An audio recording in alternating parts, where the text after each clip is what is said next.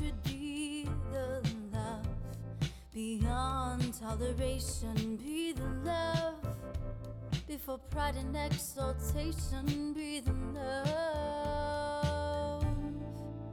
Be the love.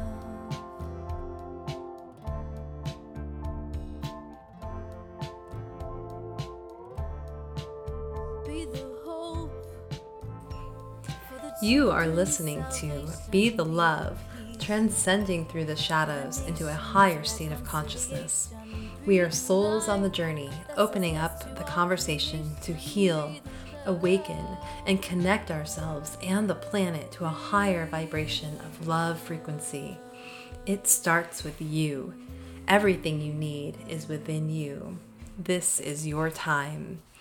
I am Stacy Musial, And I am Sam Fernandez, and we are your co hosts at Be the Love podcast. Thank you for tuning in and ascending with us. Hop on board the Ascension Bus. Hello and welcome to another episode of Be the Love, transcending through the shadows. I am Stacy Musial, And I am Sam Fernandez. and we are your co-hosts and souls on the journey. And if it feels safe for you, I'd like to begin by inviting you to get centered with us. I would like to begin by inviting you to take a beautiful cleansing breath in through your nose and out of your mouth, releasing anything that is keeping you from being present in this now moment.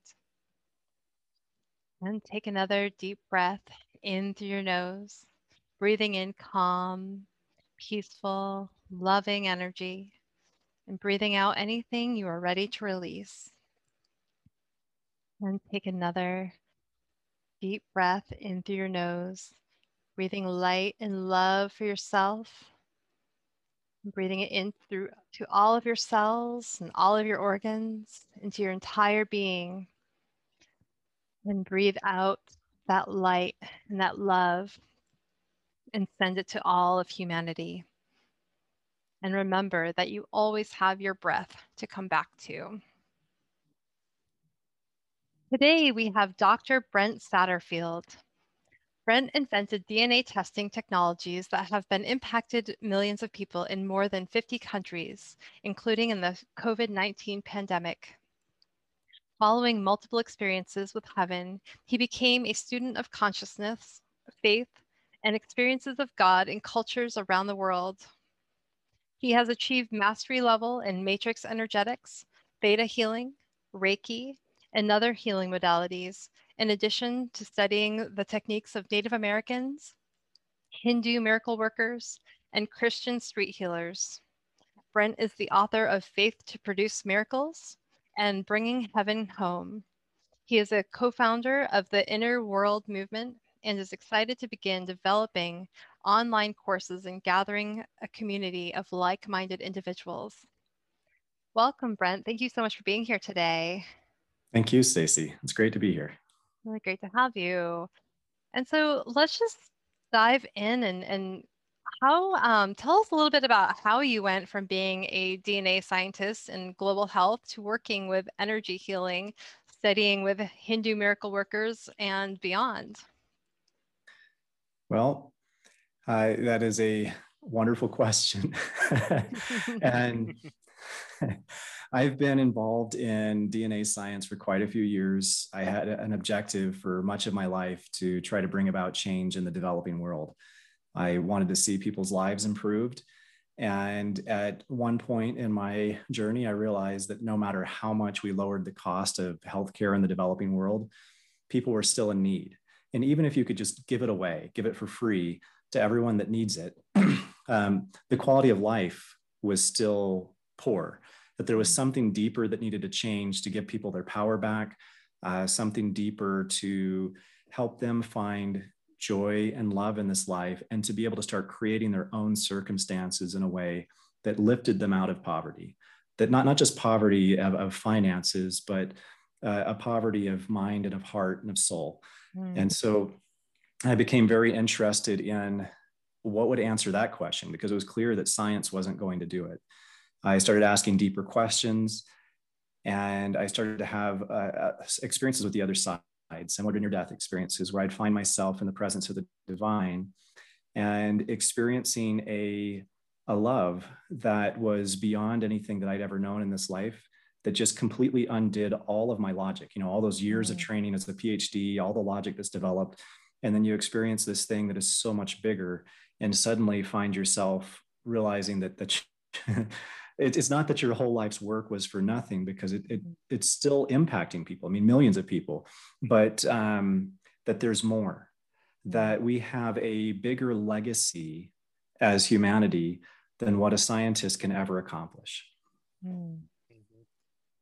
yeah i um it seems like um you know as of late um, a lot of scientists are coming forward with their kind of spiritual beliefs you know? It seems like that the you know uh, way back when science and spirituality were completely separate from each other you know? And scientists were very um, you know if i can't see it touch it smell it create it whatever it doesn't exist right? And it seems like nowadays um, you know more scientists are tapping into more spiritual things. You know, I've uh, I've heard about you know some scientists that are questioning the Big Bang theory now, you know, and are turning it more to like a spiritual kind of awakening of the Earth. You know, um, so I was curious um, for you how does science and spirituality intersect and coexist harmoniously now? I think that answer has changed over time for me, science and spirituality have always interconnected. Uh, I mean, even for me, where where I have a, a conservative Christian mindset background, mm-hmm. I'm coming out of that that state where you know people kind of go to church and they, they look at the Bible as the way that things are. But even back then, I would always think that the earth and everything in it was a more accurate Bible than the Bible mm. because it was something that had been written without humans translating. Mm. And so, if scientists could correctly interpret the earth and what was in it, we'd have a better account of what happened and why it happened than any scriptural assessment.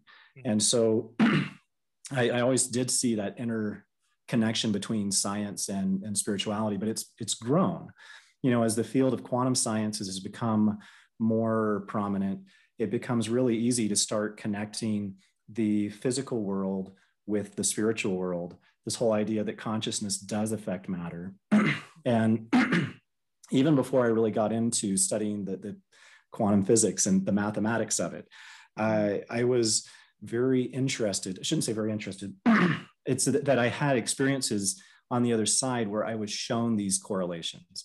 And that's what developed my interest in the quantum physics to say, oh, wait a minute, there's actually a science for what mm. I was mm. shown on the other side. And this is beautiful. And then to discover that there are people all over the world in different cultures teaching these same concepts, uh, these, these ideas of manifestation, that what we put into our heart goes out into the light and is returned to us as we send it out. And, and that's exactly what I was shown on the other side. Mm. That sounds really beautiful. So really seeing that there really isn't a separation, that the science is proving what we, the unseen worlds and what we've maybe felt, um, but now we we can actually prove through um, the science the science of it. So I'd like to dive a little deeper into your your newest book, uh, Bringing Heaven Home. Um, tell us a little bit about that um, what led you to write that book um, about the awakenings that you had? And i know you've gone through you had a couple experiences you talk about in the book. Um, can you tell us a little bit about those experiences? Sure. So uh, as i have journeyed from the scientific side of things to the spiritual side the there have been a series of experiences I had with the other side, like I said earlier, similar to near death experiences, mm-hmm. where I found myself out of my body experiencing the divine. And, you know, at first they seemed to conform somewhat with my Christian background, but as I continued to have more experiences, they took me into other cultures, into other understandings, and to see a much bigger picture mm-hmm. about how global religions fit together, about how culture fits together, about how all of these things work together in creating a global awakening. And so, but for me personally, the decision to write the book, it wasn't the experiences themselves. uh, it was this process of awakening. It was this process of understanding that what we were going through, the understanding that we're coming to as individuals and as a society, it's bigger than any one experience. Mm. It's bigger than any one culture. There's more to it. And so I wanted to um, add to the narrative that's in the world right now on the, the subject of awakening. Mm. So, can you dive a little bit deeper into that? Tell us about what is awakening? What does that really mean for people? So, awakening has to do with coming to a deeper understanding of what and who we are, what and who God is or the divine, mm. what and who others around us are, this relationship between all of these. And for the most part, it is a, a deepening inner awareness where we come to realize that we've been living inside of a shell of understandings given to us by society, by our families, by those around us of, of what we are and what we're supposed to think about ourselves, and more mm. specifically, what, what we're supposed to feel about ourselves in different scenarios. And it's a whole host of programming that very few of us ever stop to analyze. Mm-hmm. But in any mm-hmm. given day, each one of us goes through hundreds of emotions. And any given moment, we, we may be experiencing multiple emotions and moving from one to the next in very rapid order without understanding where do these emotions come from? How are they affecting my behavior? Mm-hmm. How are mm-hmm. they affecting the life that I'm living? And even deeper than that, how are they affecting the opportunities that are showing up for me? Uh, sometimes we don't connect the way that we feel about ourselves with what's showing up in the world around us. Uh, and so, this process of awakening is becoming aware of all those inner emotions, becoming aware of those inner programs, and becoming aware of the synchronicity between those inner states and the world around us. Mm-hmm. And so, awakening involves the awareness. It also involves the understanding, the comprehension that heals those spaces and allows the world around us to change for the better. Mm. So, can you talk a little bit more about that? Um, it sounds like really looking and diving deep at those uh, programs or that shadow work that a lot of us have been, you know, that we have coming up. Maybe it's the old patterns of trauma or the depressive patterns or something like that. So what has your experience with been with that and and how do we how do we truly heal those patterns? So in my upbringing and all the, the kind of church doc- indoctrination that I received, there was this thought that there is a lot of, of judgment. um, and that if something bad happens in your life, it's because you at some point did something wrong, offended God, and, and now you're being mm-hmm. punished for it. Mm-hmm. And I remember uh, early on in my process of awakening, I sat with a whole bunch of people listening to their inner trauma. And I began to notice a pattern that the people who had the worst trauma in their lives it wasn't very rarely were they doing something that I could call bad, even even mm-hmm. by my perspective at that time. Mm-hmm. And more often than not, they had trauma that happened to them, you know, when they were two or three years old, and then it was just this repeating cycle that went on and on and on. And so part of this awareness is waking up from the guilt shame culture mm. that says that what's happening to us is because somehow we're unworthy or we're unloved, mm. because it just isn't true. In mm-hmm. fact, my, exp- my experiences on the other side, the biggest thing that hit me right at the beginning and then continuing forward was that there was never any judgment. It didn't matter how badly I felt like I had messed up in my life and my family or in any other space or, you know, how badly I was treated in different situations. When I would get there, there was the experience of absolute love, mm-hmm. absolute acceptance, and it completely undid my my entire way of seeing the world the way of seeing religion the way of seeing god and just because I, it was inconsistent mm-hmm. with what i'd been taught completely inconsistent and because it was just this absolute acceptance and so what i began learning is that when we can release the shame when we become aware that we have been shaming ourselves um, we, we can realize that the shame isn't helping us evolve. It's not helping us as individuals. It's not helping us as a society. We can understand why we've been shaming ourselves. It's almost like a, a bat that we're hitting ourselves over the back with, trying to force a certain behavior. Mm-hmm. Um, but it doesn't work. It, it never works. And if you can really look deeply, you'll see that it doesn't work. Mm-hmm. And if you can look deeply, you'll also see that it's inconsistent with the nature of what life is, really is. And that if we can accept ourselves as deeply as the divine accepts us, if we can love ourselves as deeply as the divine loves us, we will free ourselves from all of these hurts and these shames. And we'll have the capacity not only to believe differently about ourselves or feel differently about ourselves, but to create a different life. And that's not just with our hands, but everyone that I have seen who has let go of this idea that they're unworthy and they've embraced a love, an absolute love and self acceptance, mm-hmm. the things that show up in their life change. It starts to reflect this idea that they are loved, that they mm-hmm. are worthy. They've always been loved, they've always been worthy. Mm-hmm.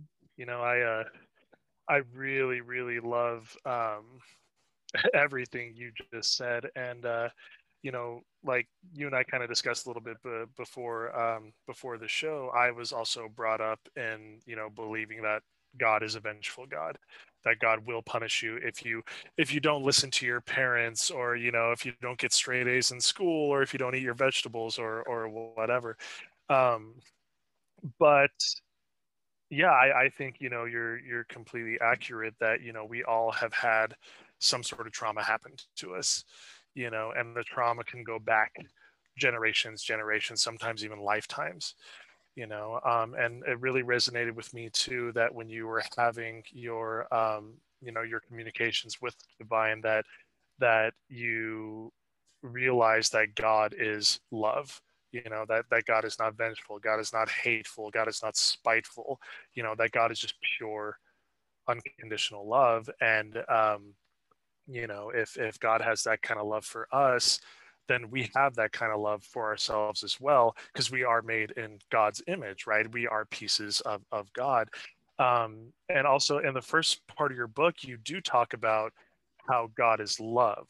Um, so and I, I know you know uh, my my opinion about that but can you talk a little bit about what this does mean and how we can tap into this power beyond our ego beyond you know the the spitefulness beyond the things that we're telling ourselves? Um, yeah can you just kind of go into a little bit more with that? Sure.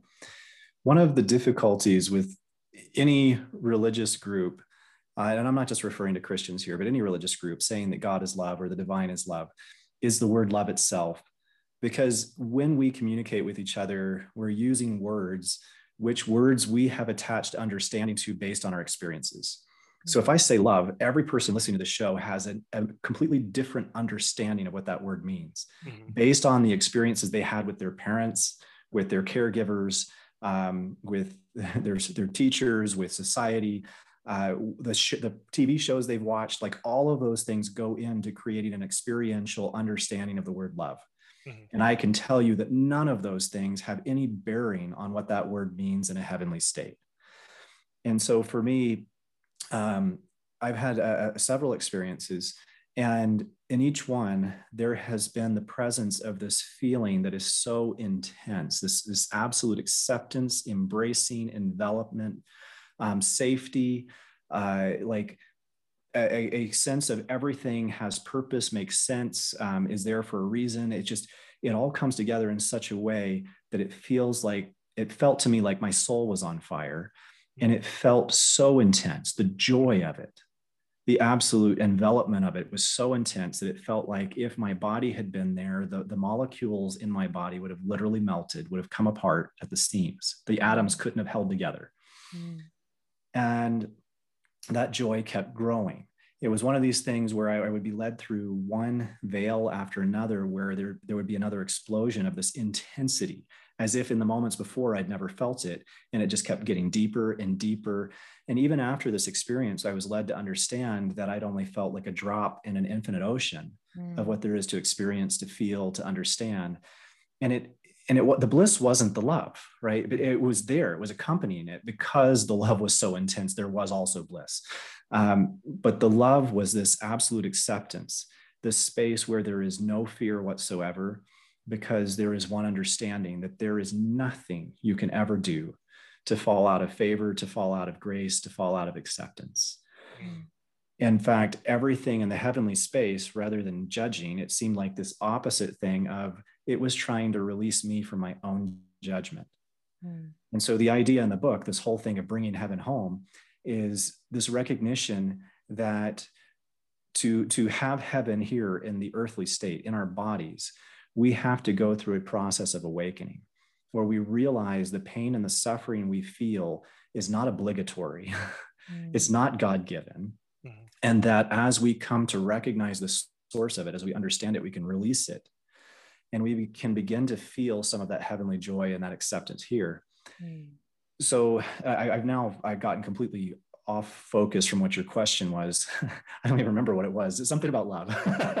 Well, that's yeah, that, that's okay. I was, uh, you know, just asking, um, you know, uh, uh, how is God love? And I think, uh, you know, you you explained it so well that, um, you know, that we we all have a, a different perception of love based on you know how we were raised.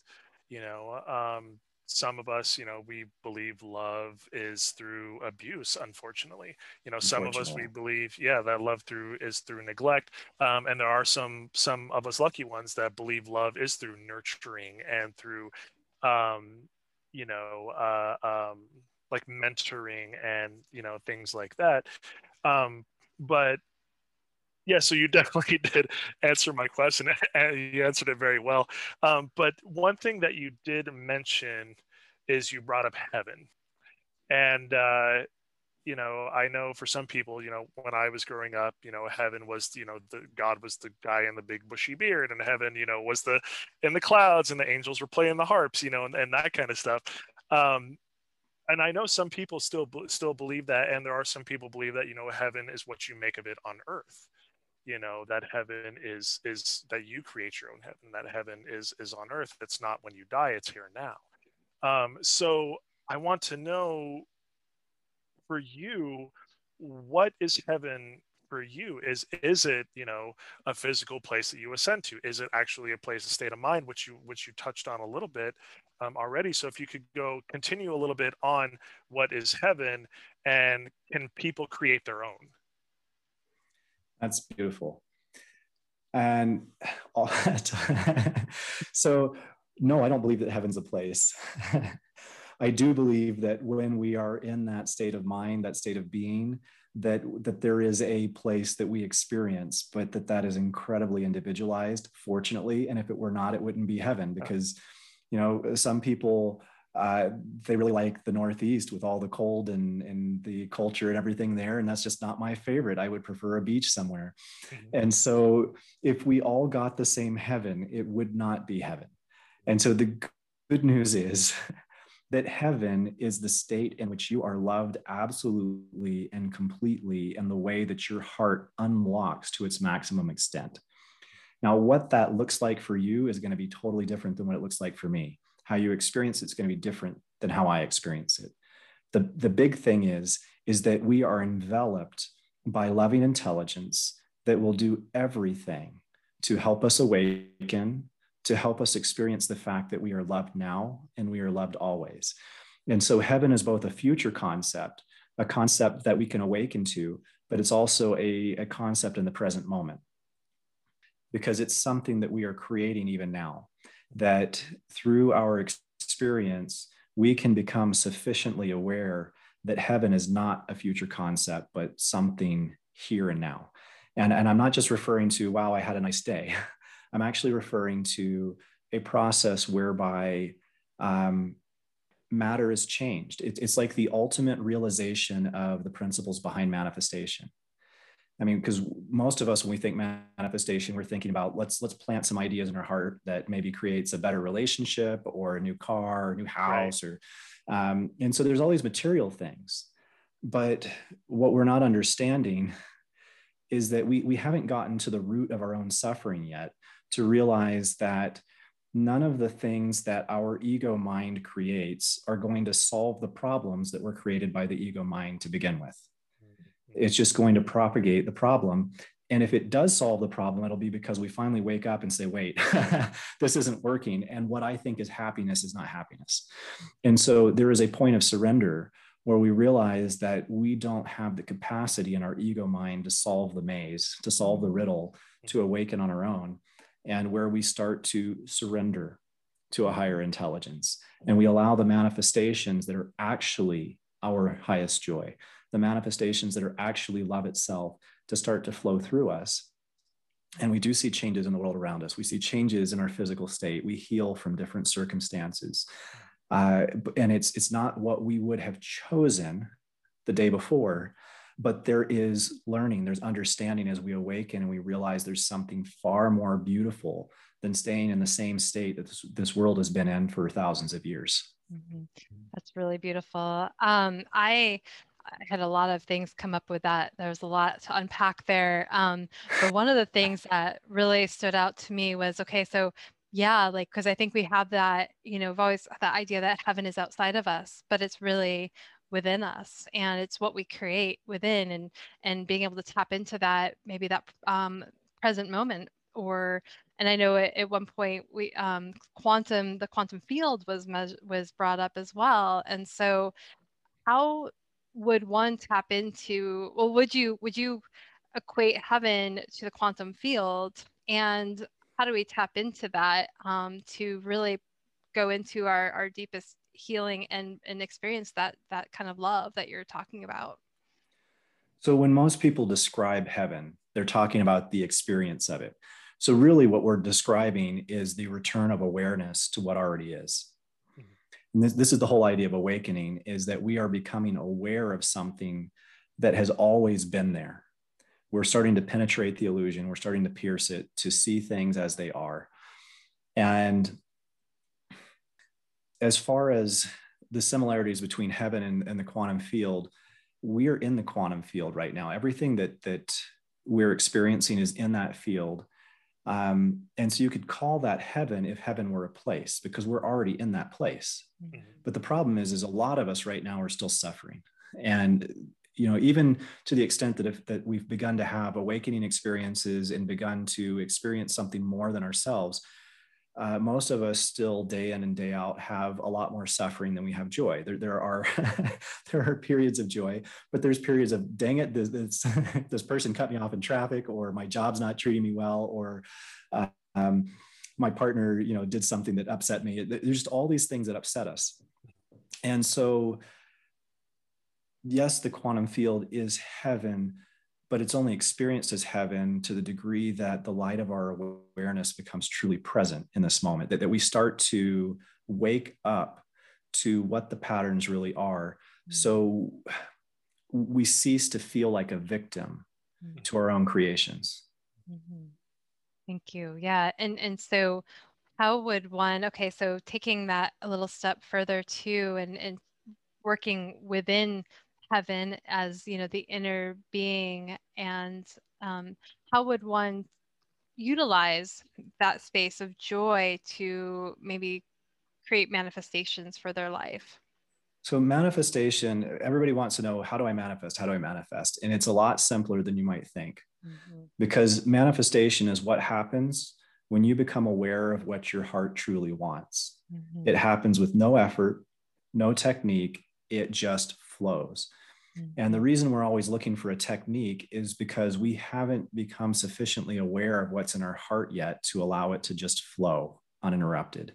Mm-hmm. We're still lying to ourselves, we're still lying to the universe and saying, if I got that car, mm-hmm. if I mm-hmm. got that new relationship, I'd be happy. And it isn't true because we're still projecting our happiness outside of ourselves. We haven't woken up to the source of infinite joy within us. Mm-hmm. In my initial experiences with God, um, I felt these, this heavenly space. I described it that, that the fire in the soul, this eruption of joy, of, of bliss, of connection, of love. Um, and at first, I thought it was because I'm in God's presence, and so He's communicating with me, and I'm having this this amazing experience. And as time went on, I began to realize that He was teaching me something more, mm-hmm. that there was that the difference between that heavenly state and the here and now, and, and you're going to love this message, I think, Stacy, based on the name of your podcast and your purpose, um, is that it, the whole difference was a level of self kindness. Mm. That here in this world, we're not very kind to ourselves. And maybe we don't think of ourselves as being mean, but every single one of those negative emotions that you're like, oh my gosh, I wish I could get that out of my space. I wish I could get that out of my head. Every single one of those negative emotions is being generated from some self punitive program inside you. Mm-hmm. If you can identify them, you'll eventually find it and realize, oh, I've been lashing myself, and this wasn't anybody else doing this to me. Mm-hmm. It doesn't matter how mad or mean your ex is. Mm-hmm. the feelings of negativity aren't them and what they're doing the feelings of negativity arise inside of us in our space. Likewise, the feelings of heaven arise inside of our space. Mm-hmm. And so, going from being self punitive in our emotions to providing heavenly context in every moment in an unconditional way, mm-hmm. that it's it's a massive distance if you think about it but but really at the same time it's just one act of self-kindness after another accumulated over mm a long time. Mm. It's a massive amount of self kindness, an unconditional level of self kindness, to where you can look at anything in your life and say, Oh, I'm so grateful I did that and I had that hmm. experience. Mm. And that is so beautiful. And then just to have that erupt inside you. Mm-hmm. So, coming back to your question on manifestation, how do we use this for manifestation? If you understand that your soul's purpose in life is not to keep you trapped in this body where you think that you're miserable and life is somehow complete here, Mm-hmm. But if you understand that your soul's purpose is to awaken you to a bliss beyond comprehension, and sometimes that means that your life has to fall apart. Mm-hmm. And if you can really look at that with self compassion, with self kindness, with inner awareness, then you can be truly honest with yourself about what it is that your soul is creating and why Mm-hmm. And if you can get your head in alignment with your heart, mm-hmm. then everything you put in your heart will it shows up. No effort, no technique. Mm-hmm. It's it's a I mean, to the extent that there's a technique, it's a, it can be summarized as simply as there is an emotion, a feeling that causes your heart to expand. If it's not causing your heart to expand, you don't really want it. Mm. And if you want, I, I, can give some examples of that. Please do. Um, Please, yes. Okay. So I, I, met with this woman who was a Reiki master down in Corpus Christi. And she's explaining to me that her manifestations just aren't happening. She's like, I'm trying to manifest more clients. And energetically speaking, I because at this point, after having enough experiences of the other side, after spending enough hours in meditation, self-awareness, you, you could start to feel what other people are feeling. You can start to feel the energy where it's flowing, where it's not. And I'm like, you're lying to yourself. And she's like, no, I really do. I want more clients. And I'm like, then why does the energy of that feel like it's making you miserable? Mm. And she's like, well, because I don't really, she, she fessed up. She's like, I don't really want more clients because if I teach like, you know, four or five people in a day, then it starts to feel like work. It starts to feel heavy. And I'm like, yeah, that's exactly what I'm feeling. I'm like, that's why mm. it's not manifesting because you hate it. You're mm. trying to tell yourself you, you want it, but you don't. You hate doing this. It's not that she hates teaching or, or doing right. Reiki. She loved it for two sessions a day. But once it hit three or four, it became work. And I'm like, so you're not being honest with yourself. You cannot manifest whenever you're lying to yourself. So I, I asked her, okay, well, what is it that you do want? She's like, well, what I really want is money. And I'm like, well, that's a step forward because there's not like hatred around money, but there's no actual positive emotion here. Mm-hmm. And I was like, so what do you want the money for? So we're going deeper and deeper into this, right? Um, mm-hmm. Um, well, I want the money so that my husband and I can take a trip to Europe. And now, for the first time in everything she said, it went from complete BS to neutrality to mm-hmm. now there's a heart expanding feeling. Yeah. And we cannot manifest when we're trying to bullshit the universe. Mm-hmm. It doesn't work. It doesn't matter how many times we repeat it to ourselves and put it in the mantra um, if we are lying to ourselves and the universe, it's not going to happen because the law of manifestation has to do with a joy that causes your heart to expand. So if you're not feeling that, get back in your space and get honest with yourself. Mm-hmm. What is it that would cause your heart to expand? what is it that would cause you to feel love for absolutely no reason other than you are loved? Mm-hmm. And the second piece of this, the manifestation technique, if there's a technique, is just as simple. It's it's letting go. And people fight with the letting go thing day in and day out. And the reason they can't let go is because they haven't done their healing yet. They're still in a space of need. I mean, if, if we talk about like the car example again, of like, I, I, I want this car. And we're, we're so fixated on having the car because we still think our happiness is outside of ourselves it's the moment when you do the internal healing and become aware that you're whole without that thing. Mm-hmm. um, and, and for me a lot of times this happens by by having a deep meditation. I'm envisioning having that experience. And i envision it to the point that i i mean there's tears coming out of my eyes and i'm coming out of it saying thank you god for letting me have that experience. And all of a sudden i no longer care if it happens in the real world because I have felt it so deeply in my inner space that it's, it's like I just went to a buffet I am mm-hmm. fed, I am stuffed. And the idea of food right now just makes me sick.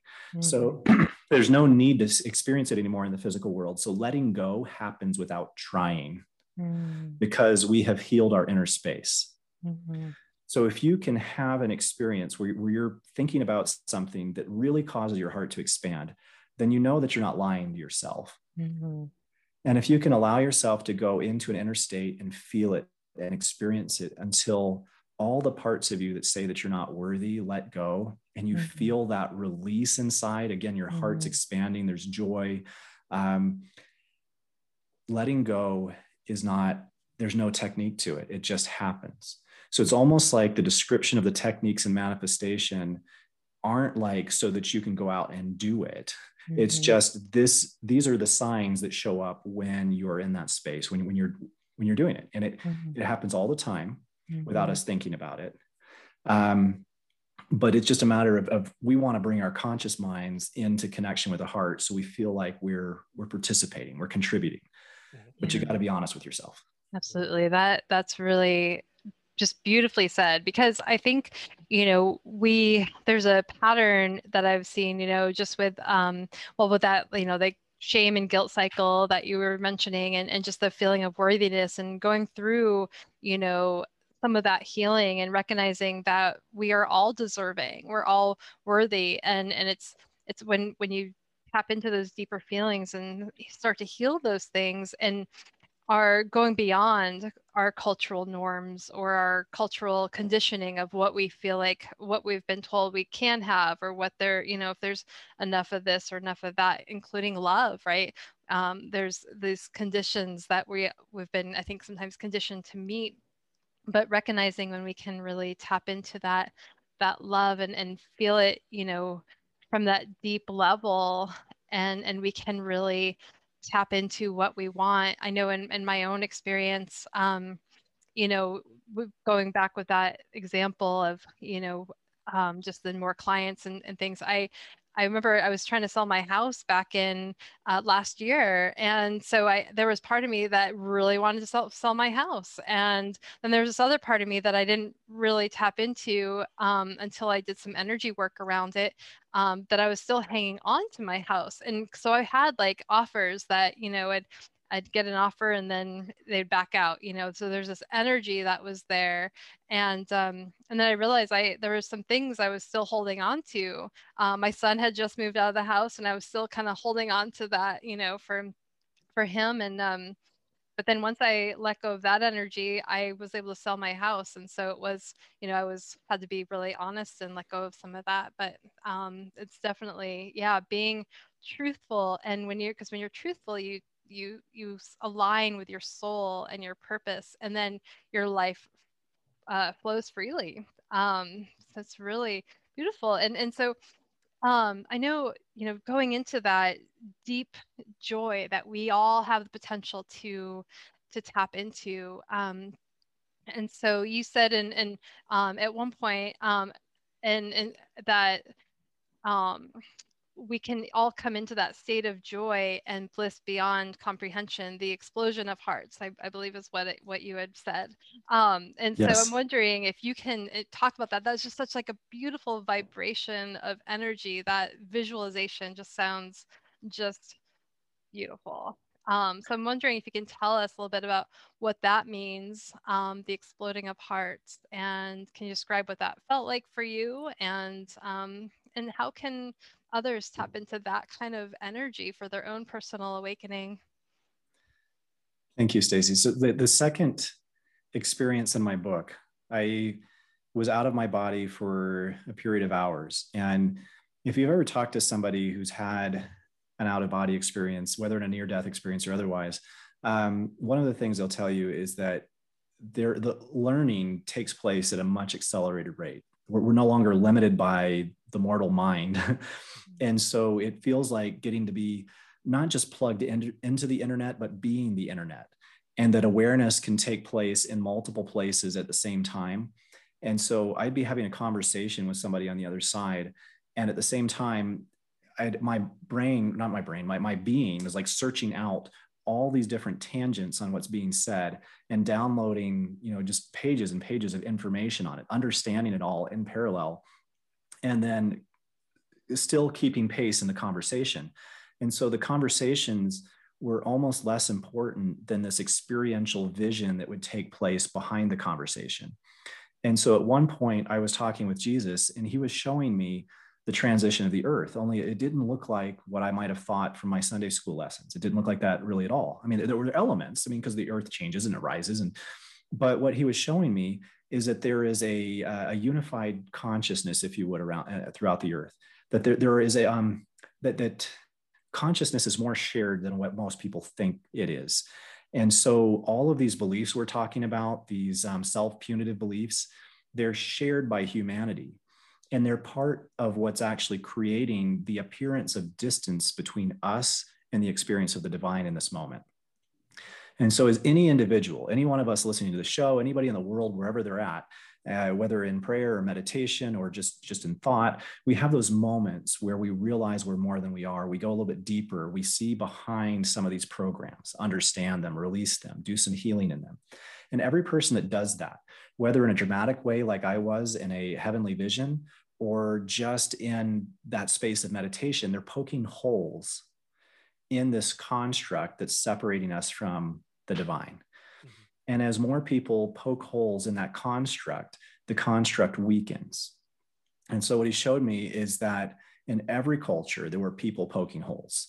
And that at some point, this construct separating us from the divine became so weak that it, it couldn't hold its, its structural integrity anymore and it, it collapsed. It came down.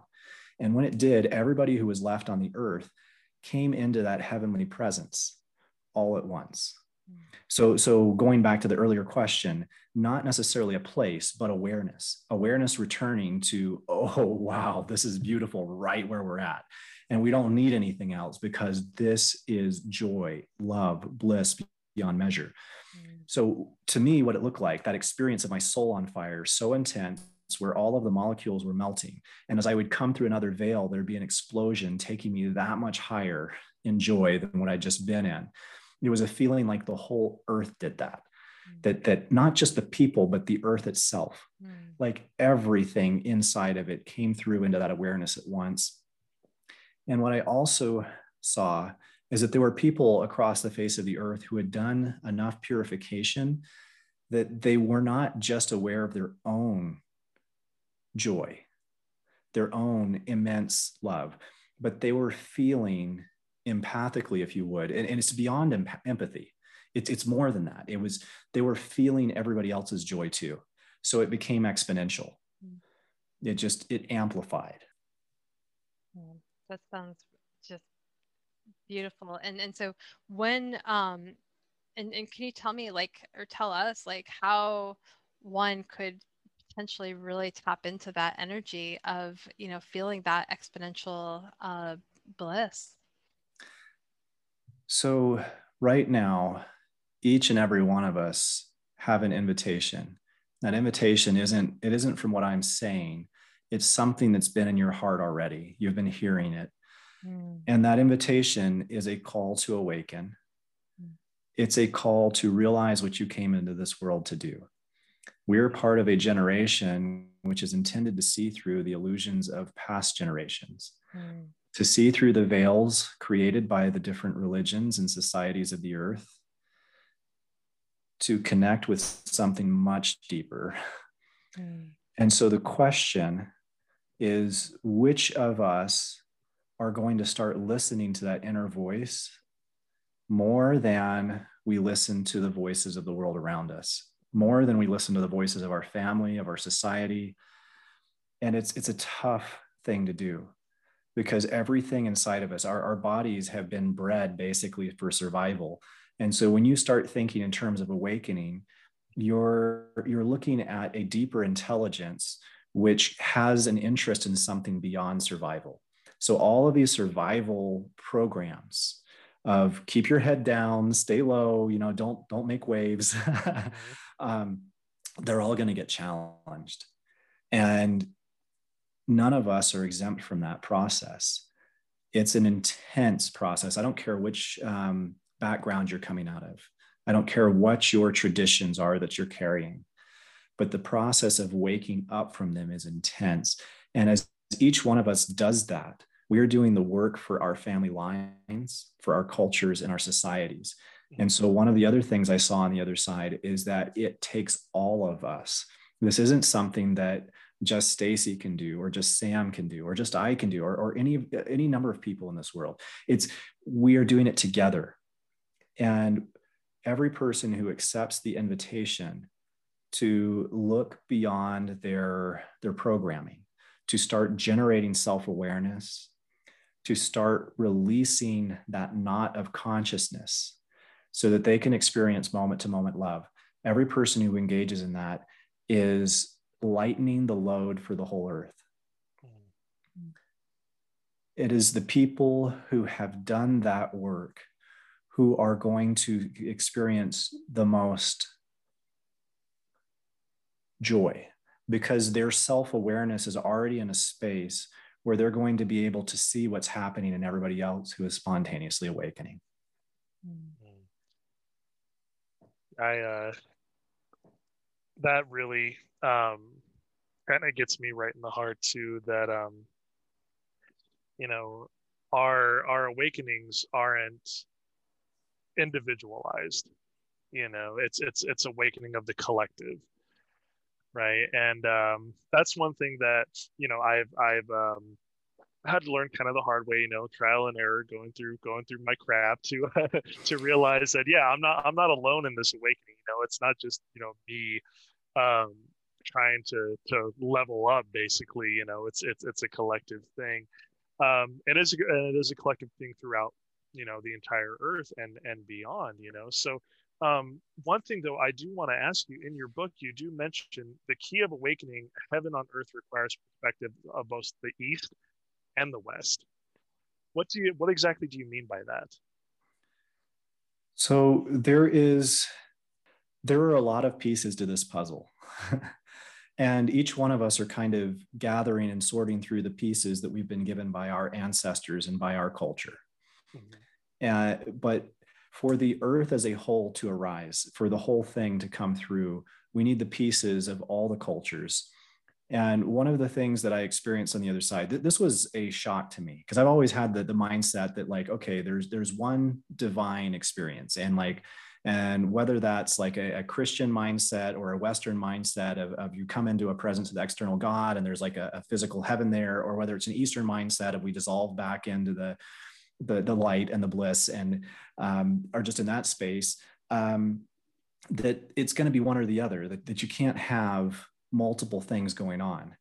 And when i first started having these experiences each one was so intense so comprehensive that you'd come back feeling like wow i saw it all and, and this is the truth but then after you have a few of them you realize oh my goodness, I have no idea what's going on. And it's just so much bigger. And so then you're, you're, you're trying to piece together these puzzles or these puzzle pieces and to realize that heaven didn't look at all like what I was ex- expecting. Um, instead of being just a place or unexperience, it was like a collective. It was, um, it was all of these different ways in experiencing. And like the old Hindu parable about the six blind men and the elephant, where where the blind men encounter an elephant for the first time and, and they're arguing with each other and saying, you know, an elephant's like a, a tree trunk. You know, it says the one that's touching the leg, and the other one's got the tail. Like, no, it's not. It's like a snake. And the other one who's got the tusk is like, no, it's like a spear. And they're each arguing with each other, and it's their own experience that makes them all the more blind. Mm. And what I was seeing in these experiences of heaven is that it was one of the reasons that religions argue with each other so much is that they are having real experiences. Sometimes we discount them because we're like, that's not my experience, so they've got to be wrong. And that's part of the problem is we can't put all the puzzle pieces together as long as we're discounting very real experiences that people in the world are having.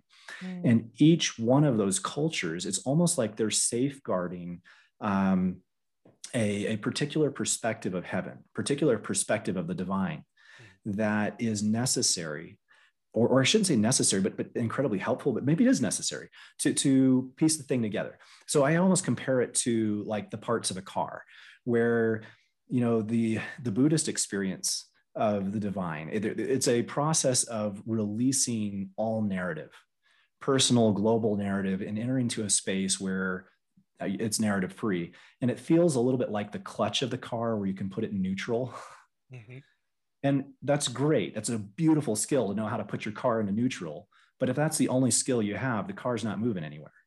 Hinduism um, has a little bit different feel to it, where, where if you step into the dissolution into causeless bliss, it feels a lot like stepping on the gas pedal of the car. There is a tremendous amount of energy and joy for no mm-hmm. reason whatsoever. Mm-hmm. Uh, you know, like the new age thoughts on manifesting um, is a lot like having the steering wheel. hey, we can direct this thing. we, it's not just um, joy without you know, or causeless bliss. It's it's um, it's direction. We can move it, and you know, like the some of the Western theology with an external God, like Christianity, it's a little bit like having a GPS.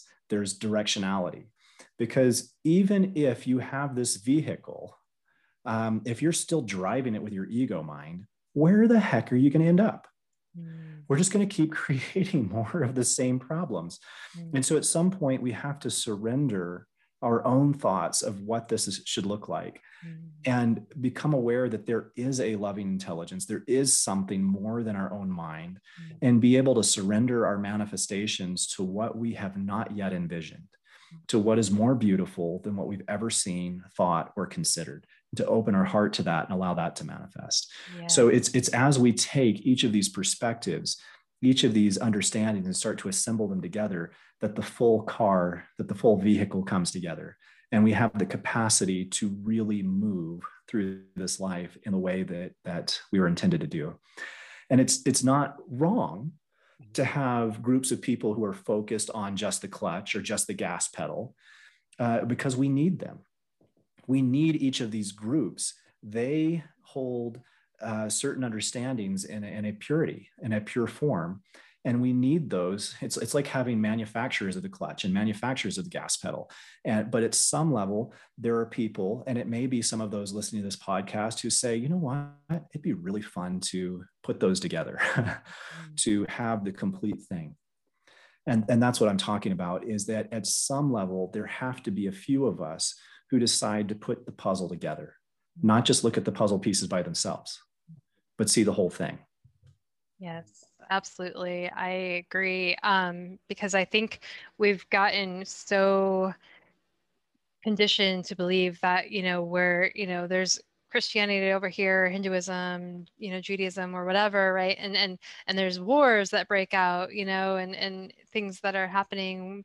But instead, we all have a piece to that puzzle and that we can all come together in this beautiful place of oneness and so i think you know when when we are in that three dimensional duality where it's either or I'm right versus you're wrong versus, you know, um, that creates so much friction. But when we can really come into that place and say, okay, well, maybe like we all have a piece of this and wh- how can we help our world ascend?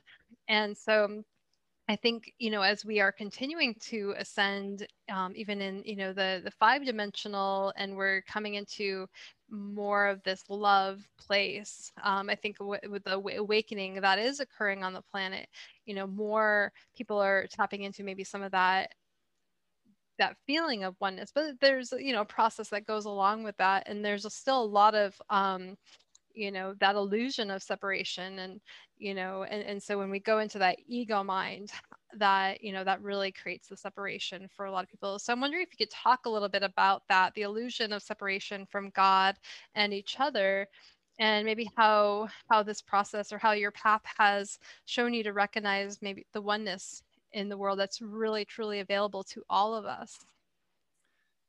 There is an evolution in human thought and psychologists have put together a model called adult development theory. And it's this idea that as we progress, we go through different ways of relating to ourselves and the world around us. And it, it turns out that it also affects the way that we relate to the divine. And so there are moments where group identity is very important for us in our development to to identify with a particular um, religion or spiritual path or understanding um, that that it's healthy it's helpful. What's unhealthy is that we have not been taught as a society that we are to grow beyond that. That yes uh, unite with your particular group but then let's move through it. In, in christian tradition uh, the, the book of Revelation is commonly thought of as this vision of what's going to happen when the world goes from 3D to 5D, right? Um, and in that, there is a city, which is a city of one heart and one mind. And the city has 12 entrances to it, 12 paths leading into the city.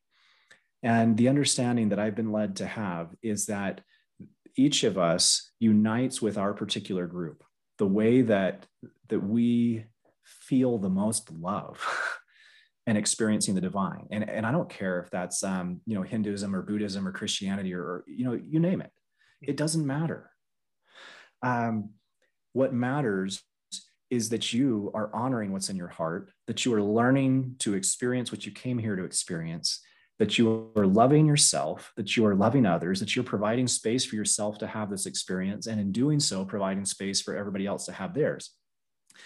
But there is this thought that once we come through the gate, once we begin to experience unity within our own group, that we have the capacity to continue to develop, to experience unity with those of other mindsets. So it's not something that we necessarily have to do all of it today.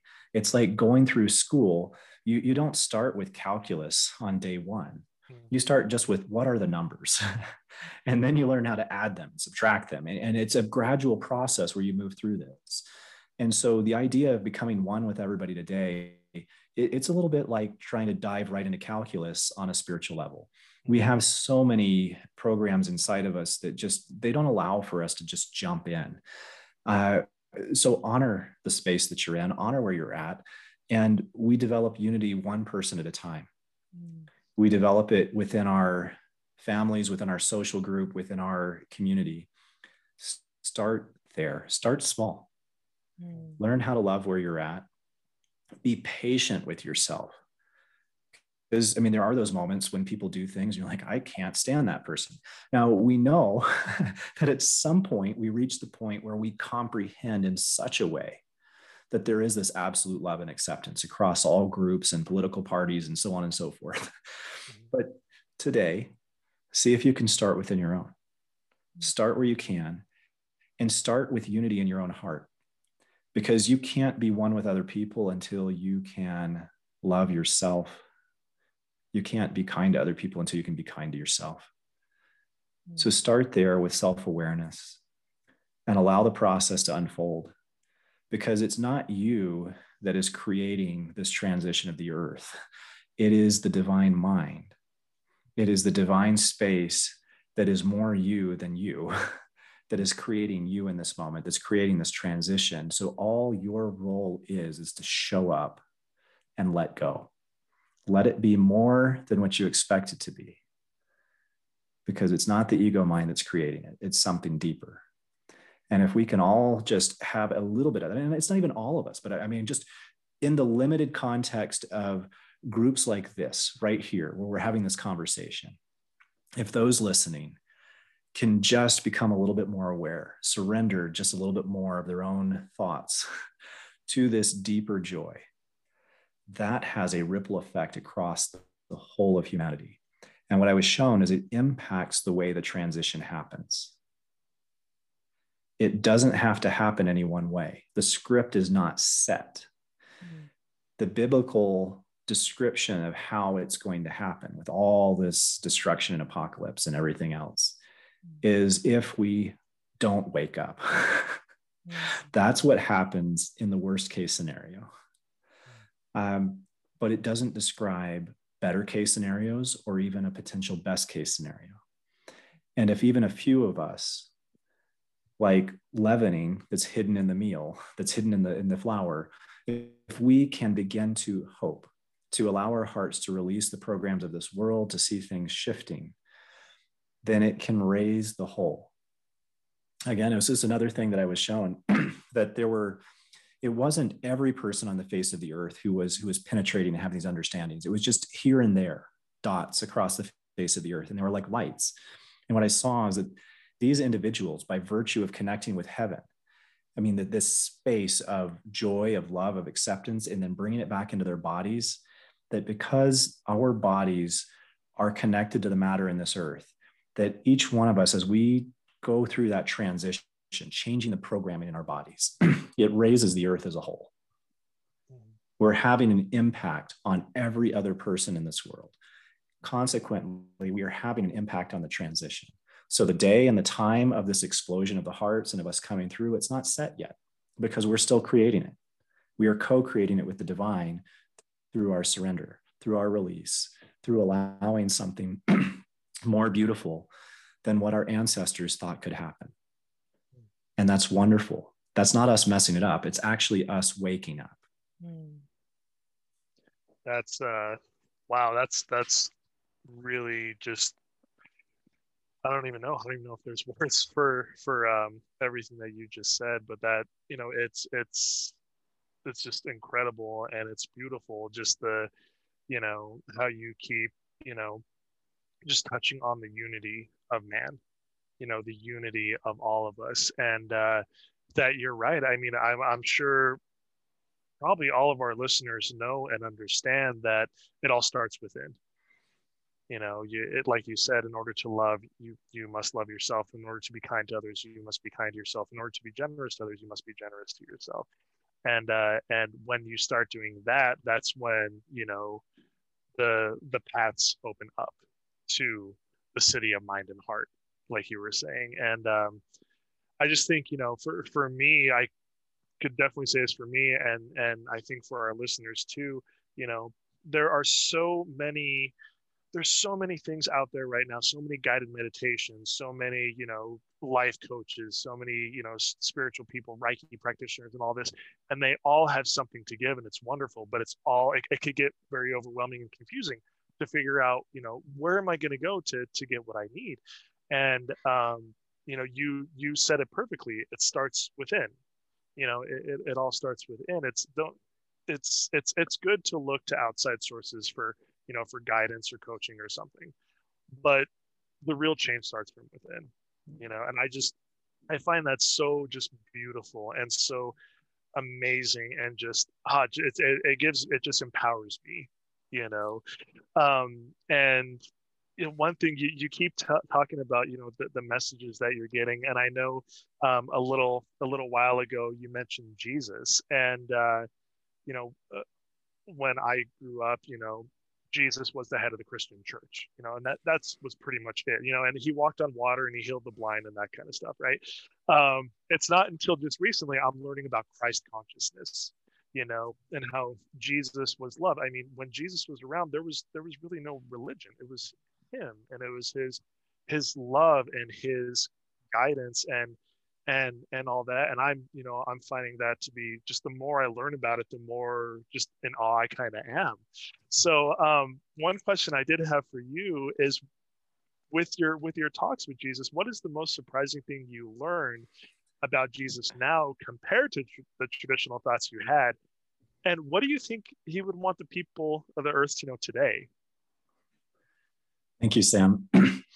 so this goes back to the conversation we were having in the beginning when you were discussing you know your, your childhood growing up in a christian setting and thinking okay this is a punitive god we're dealing with. And so i had those kinds of thoughts that um,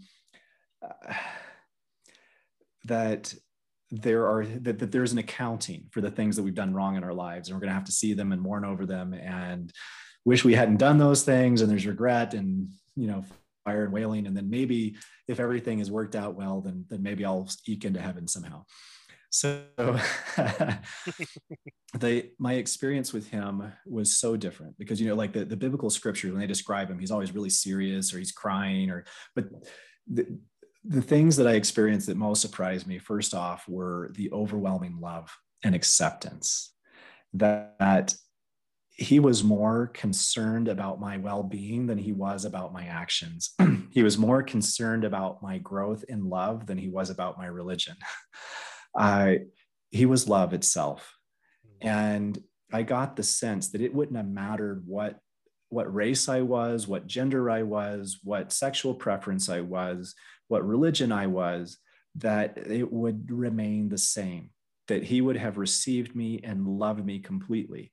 Now, I don't know that everybody that comes through to the other side uh, meets him or needs to meet him, mm-hmm. uh, but for me, it was very important coming out of a Christian background. It was just this, this incredibly validating um, space to be in. So, first off, was just this idea that there was no judgment, that he he did give me a life review but it wasn't to say, oh, you shouldn't have done that. And don't you feel ashamed? That's like the stuff that your parents would do. You know, that that's that's nonsense. It doesn't happen on the other side. The life review wasn't to shame me. It was to release me from shame that I couldn't let go of on my own. Because you're in that space feeling so much love and so much expansion. And he's like, let me help you feel more by letting go of these anchors that are still holding you down. Let me show you how I see it so that you can see that not only were these moments that you thought were catastrophic failures, unfixable, not only were they not bad, but they're actually something in them that, that forms the underpinning to the beauty that's unfolding in front of you right now. Like there was meaning in them. And, and if you could take any moment in your life and say, Thank you, God, that I had that experience, it's the one that you hate the most. I'm not even kidding. It's, I mean, seriously. So that was one of the first big things is no judgment whatsoever. Completely undid my understanding of um, religion. The second one, I think, with him was he laughs, and that his laughter is healing, amazingly healing. It just has the power to take away all of the pain and the shame and everything else and dissipate it in just a moment. Mm. And so God laughs. Humor is beautiful. Heaven is happy. Mm. um, and then, as far as something that he might say to the world today or might want to say, is that you're loved. It doesn't matter where you are at in your life right now. It doesn't matter how much society has shamed you or even religion in his name has shamed you. You are loved and that there is room for every person, every path, every understanding, that they're all important and they're beautiful, they're all understood. That yes, absolutely. I um, you know, it comes back down to, you know, recognizing our humanness we're here to learn we're here to grow and we're all we all make mistakes you know and i think when we take our humanness out of it, it that's where that that shame and guilt comes from. And like we're not you know and then those hidden things and you know we we hide things that we're shameful because we until we start opening up these conversations and say oh yeah well i've felt like that before or you know i've experienced this but you know it, we it's always been hidden you know from from our view because there's all, all that shame but when we can bring it up and, and recognize that no matter the mistakes we we are love that is our true essence and so that is just a beautiful message yeah It's, it's the feeling that there are no mistakes. The only Mhm. mistakes are the ones that we refuse to learn from, Mhm. and we Love that. refuse to let go of the shame on. And even at that point, when we refuse to learn from, it's at some point we recognize that it's good. It keeps coming up, right, It for a reason, and then we It does. finally, you know, say, "Oh, maybe I should look at this." Hopefully, you know. As Everyone- eternal beings, there are no mistakes that we don't eventually learn from. So there are no mistakes. right.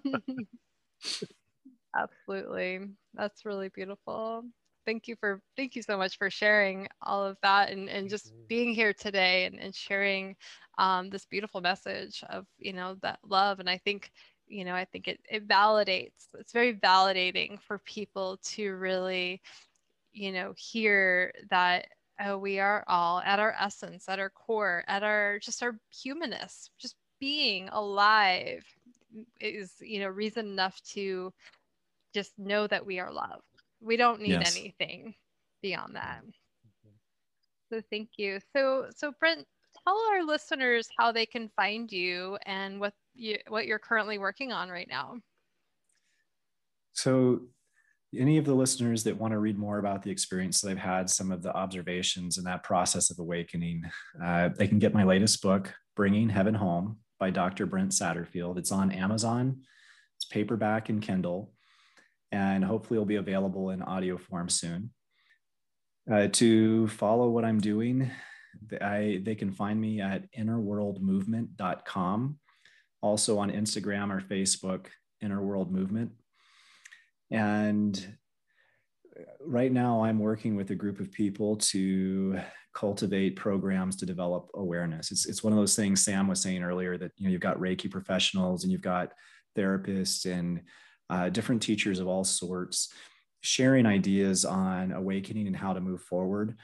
And we're doing the same. It's just because you know where where people are looking for a place to start to develop self awareness to uh, gain tools to be able to work through some of those processes. And we're hoping to off- offer a little bit more of a multicultural perspective um, to give more different kinds of tools, different kinds of options, different kinds of perspectives. And what I would say to anybody that's just wanting to go down that path is just to reiterate what Sam said. It start inside and listen to your heart. All too often, um, in in the path of ascension, we we start looking to other people, and other people can help, but they can never be a substitute for what the light inside of you is saying. And anytime that you start to put somebody else in place of the light inside of you, you'll find yourself off on a path that isn't exactly where you wanted to be. So just stay aware of what's what your heart's telling you. And if, if that's to connect with us, wonderful. We'd love to hear from you. Um, if, and if that's to be somewhere else, go there. Learn what you're in this life to learn. Trust your heart. Mhm. Trust your soul, your your heart. I love it. Definitely. Well, thank you so much for for being here with us today and sharing your experience and your wisdom with us. And thank you for listening to our show. Stay tuned for more episodes being released on Mondays at 5:55 a.m. Mountain Standard Time. And if you like this show, share the love by sharing it with your friends. And if you'd like to support the work that we're doing, please consider making a donation to our show by visiting our Patreon website at patreon.com forward slash be the love podcast. And of course, we are always welcoming reviews on iTunes or your favorite listening platform. And until next time, love yourself, love each other, and love the world. We love you guys. Thank you. Love you guys. Thank you. Take care. We'll talk to you later. Thank you, Heather Lynn, for providing us with your beautiful song to accompany our show, Be the Love. If you would like to learn more about Heather Lynn and her music, please visit her website at heatherlynnmusic.com. And thank you, Chrissy Grace at Leading Edge Productions for the beautiful design and graphics. And thank you for tuning in. And until next time, we are souls on the journey. And thank you for hopping on the Ascension bus with us. And remember, there is always a seat for you.